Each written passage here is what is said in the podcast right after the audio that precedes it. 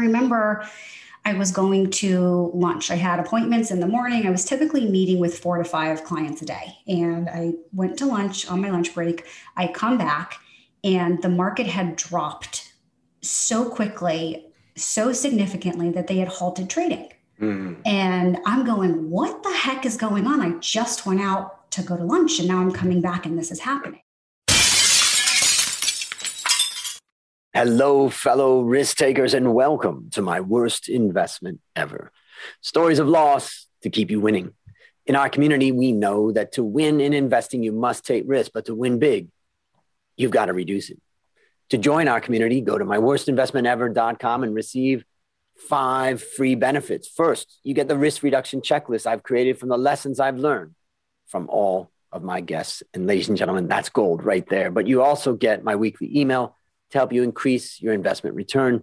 Third, you get a 25% discount on all A. Stotz Academy courses. Fourth, you get access to our Facebook community to get to know guests and fellow listeners. And finally, you get my curated list of my favorite top 10 podcast episodes. Fellow risk takers, this is your worst podcast host, Andrew Stotz from A. Stotz Academy. And I'm here with featured guests, Shinobu Hindert. Shinobu, are you ready to rock? I am ready. Let's do it. Now, I'm going to introduce you to the audience. Shinobu Hindert is a certified financial planner professional, money expert, and creator of Empowered Planning, LLC. She spent the first half of her career working for some of the largest financial institutions in the United States, including Smith Barney and Fidelity Investments. As a financial advisor, she created personalized financial plans for high net worth individuals, overseeing more than $350 million in client assets.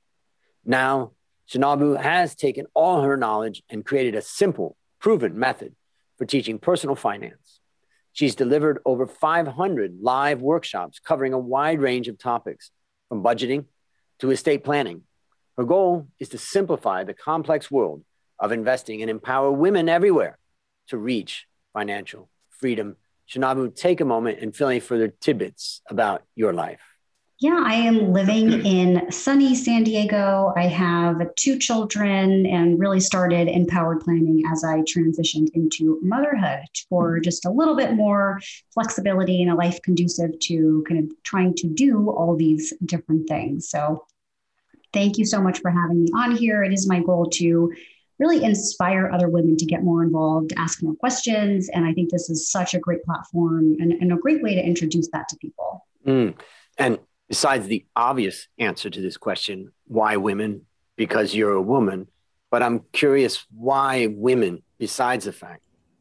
Well, if we look at just economic data, women are going to, there's going to be this transfer of wealth that's happening with the baby boomer generation, where women are going to be handling a lot of this wealth. And as I saw professionally with clients who their husbands would either pass away or they would get divorced later on in life, they were having these aha moments of like, wait a minute, I don't actually know what I'm doing. And how did I get to this point? And then when I would open up conversations with friends that were very career-driven women, I was finding, well, wait a minute, no one's giving them this information either. So we have a generation a little bit older that doesn't have these resources. Then I'm turning around and my peer group doesn't have these resources. And it was really this light bulb to go, I need to get more involved and speak louder and just share this message.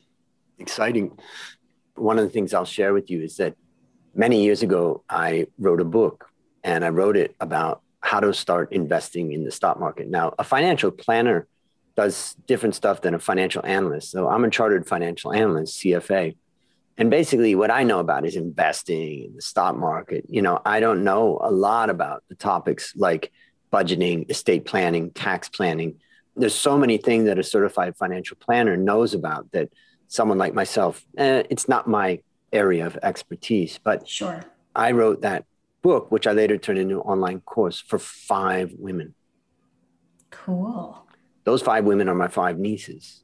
And when each of them graduated high school, I gave them $3,000. I flew back to their high school graduation from Thailand brought $3,000 in my pocket and helped them set up an account. In that case, they set it up at Vanguard. And I just told them, buy the VT fund that owns every stock in the world and just keep buying and never sell. And no matter what happens, no, don't ask me any questions. Just keep buying every single month. And what I later learned is that they actually had a lot of confusion and questions along the way, and they didn't buy every single month. And therefore, they didn't accumulate as much. So I thought I was being a pretty good uncle getting them started, but I realized that I kind of missed that part of continually contributing. And that's why in my course now, like I have a Facebook group and all that, where I try to nudge people much more aggressively to, hey, make those contributions. I just thought I'd share that because the other thing about women is that my mother lives with me here in Bangkok, Thailand. When my father passed away 5 years ago, we agreed that it would be best for my mom to live with me. And I thought, that's great. Great to be with mom. But what was interesting is and my father was a single earner family. My father worked for DuPont all of his life, nothing fancy, just a good sales executive job. But when my mom arrived, I was able to sit down and go through her account that was being managed by my parents, but also the financial advisor we had in the US. And I basically said, congratulations, you've done it. You have enough money to never worry about money for the rest of your life. And That's amazing. Is where I want my nieces to be. And I want every woman to be at that point, because chances are you are potentially probability tells you you're going to outlive your husband. And so you need to have some knowledge of that. So I've got important women at the young age that are starting, and a very important woman at the end of her life that has the comfort that, is there. So anyways, that's my story. And I'm excited to actually hear your story. So let me ask you this question. Now it's time to share your worst investment ever. And since no one ever goes into their worst investment thinking it will be, tell us a bit about the circumstances leading up to it and tell us your story. Sure. This story is kind of me adjacent. So when I was working as a financial advisor back in 2007, we're hitting the summer of 2007 and everything's good. You could literally throw a dart at the board and everybody was making money. So working in that field at that time, everybody loved you, right? It was like your best friend, you're getting these good phone calls, everything's working out nicely.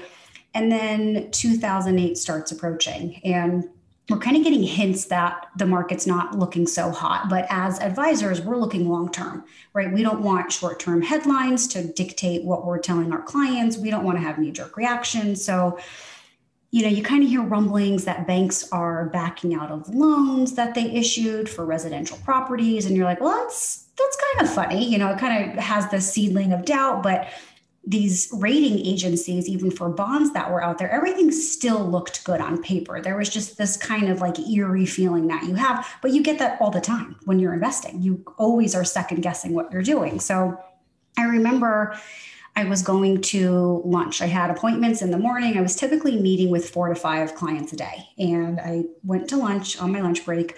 I come back and the market had dropped so quickly, so significantly that they had halted trading. And I'm going, what the heck is going on? I just went out to go to lunch and now I'm coming back and this is happening. And it just started to plummet from there. So Lehman Brothers had gone under and there was just mayhem broke out. I worked for a very large financial company. We serviced a lot of the area. I was in northern New Jersey at the time, just a stone's throw away from Manhattan. And a lot of our clients worked for Lehman Brothers. So the next, I want to say 3 months or so, we just had so many people coming in, lines out the door, because there was also this credit issue that people were thinking, hey, am I not going to have access to my money at a financial institution? So there was this fear that was running around everywhere. So people were coming in, not necessarily to withdraw money, but they wanted to look at somebody in the face. They didn't want to call somebody on the phone, and they wanted to say, you're alive, you're here, this is a building, my money exists, and just to look at you. So you had the kind of rush of everybody else coming in. But I had direct clients that worked for Lehman Brothers for 25 years, for 30 years. And everything that they invested in is a more traditional way of investing, but buy what you know, invest what you know, invest what you're familiar with. And a lot, and Lehman offered great company plans, stock options, all of these, their bonds were highly rated. So when I was as a financial advisor previous to this 2008 crisis, having conversations with a client saying, hey, you should really diversify. They're looking at me like, girl, you don't know anything. You're young. I've been at this for 25, 30 years. I made tons of money. This company's been great to me. And these are emotional stories because it's not just a stock to them. This is like, I was able to send my kids to private school because of what Lehman Brothers did for me. I was the first person in my family to hit this kind of mark. I sent my kids to college. I'm going to retire in 2 years. I'm not going to take advice from this young person who's telling me to sell my stocks. And especially at that time too, if it's capital gains, you know, people are like, well, I'm not going to pay taxes just to spread out my right. What are you talking about? So having these conversations every single day with people sitting across from them, I'm probably 25 years old. I'm sitting across from, you know, someone 55, 60 years old. And they're asking me, well, what is the balance? What do I have? And it was just devastating if you looked at what they had a month ago versus what they had. And then these were no longer financial planning conversations of diversify your risk. It was, do you have family? Who could you live with? How much longer? And then everybody was laid off. There was a chance that they were going to get purchased by another bank. So there was this kind of influx in between. But when all the dust settled, when you were talking to people as a financial advisor who lost everything, it was really intense. And I think that really, it shook me at my very core. Gosh, I remember that time very well. So let me ask you, what lessons did you learn? To push harder as a financial advisor, that if I really believe in diversification, if I believe in there's a philosophy, to push that onto people and not feel badly or to feel, you know, I enjoy financial planning because it's educating people and you're helping people, but there's a sales component of it. And so sometimes I would shy away to be like, well, I don't want to really sell this product if this person isn't into it. And then I really, at that time, realizing it's actually my responsibility to make sure that they're aware of definitely the upside, but also the impact if they don't listen. What could that look like? That's such a, you know, a real lesson, because I know as a financial analyst, my job is to advise institutional clients around the world. And yeah, I mean, sometimes you don't want to push too hard, but other times when you really have, you know, when you really have a strong feeling or something, you know, and I think the client needs that. And you never want to be the person who the client says, you should have told me. Right. You know, that's something you really want to make sure you don't. Now, maybe I'll share a few things that I took away from it. I wrote down three things as you were talking. The first one, I want to tell a story about my father. My father went to work for DuPont when he graduated with his PhD in chemistry. It was at the time that plastics were really coming on, and that's what he was into all of his life. When he moved to North Carolina and started to work on retirement, he had a lot of DuPont stock, a huge amount of DuPont stock. And the financial advisor said, you've got to reduce this. And he really did not want to do that. I mean, he was really emotionally wedded to that. But that financial advisor slowly and steadily pushed on him until they started diversifying away. And as my mom tells the story, she says that the financial advisor says, you know, imagine that DuPont stock's at 100. The financial advisor said, what would you do if that stock went to 10? And it just he couldn't imagine it. My father couldn't imagine it. But my mother said, it happened. There was like this point where that stock collapsed massively. But the point is that the financial advisor stuck to his guns, and he got my dad to part with that and diversify away from that. So when that crash in the price at that time happened, it didn't impact him. And it's part of what made, you know, my mom and dad able to have a really healthy and happy retirement. So I really think this is an important lesson. And that's just a story of that in my own life. Also, the second thing I wrote down was like, what worked for you in the past may not always work for you in the future.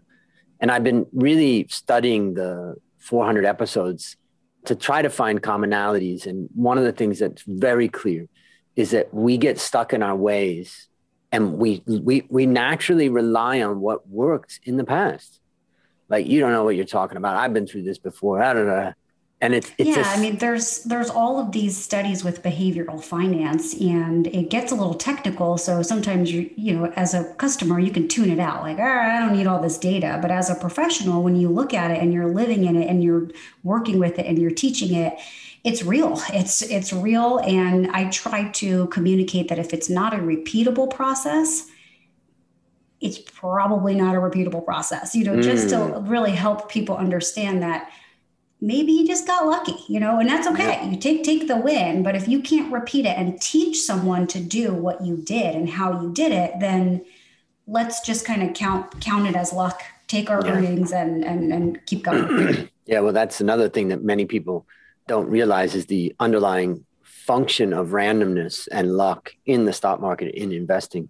But the last thing I would just say is that I have like a strategy that I manage, and people follow that strategy, and it's a global strategy. And one part of that strategy was to invest in a particular fund in Thailand that invests in global bonds, particularly US, but globally corporate and government bonds.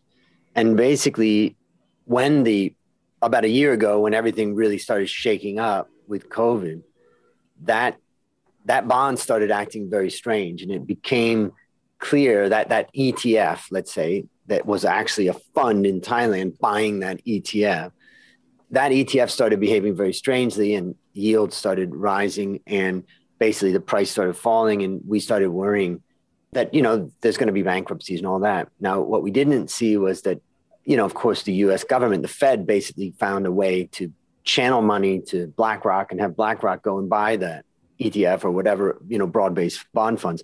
But what happened was that the local, we were just worried enough about it that we decided, let's switch out of that in one day. When we saw that movement, we said, switch out of that, and we're just going to put it in a Thai government bond fund.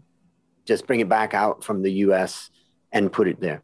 And so we made that move. The next day, that bond fund in Thailand got suspended by the fund management company because they weren't able to really handle the volatility that was happening in the ETF.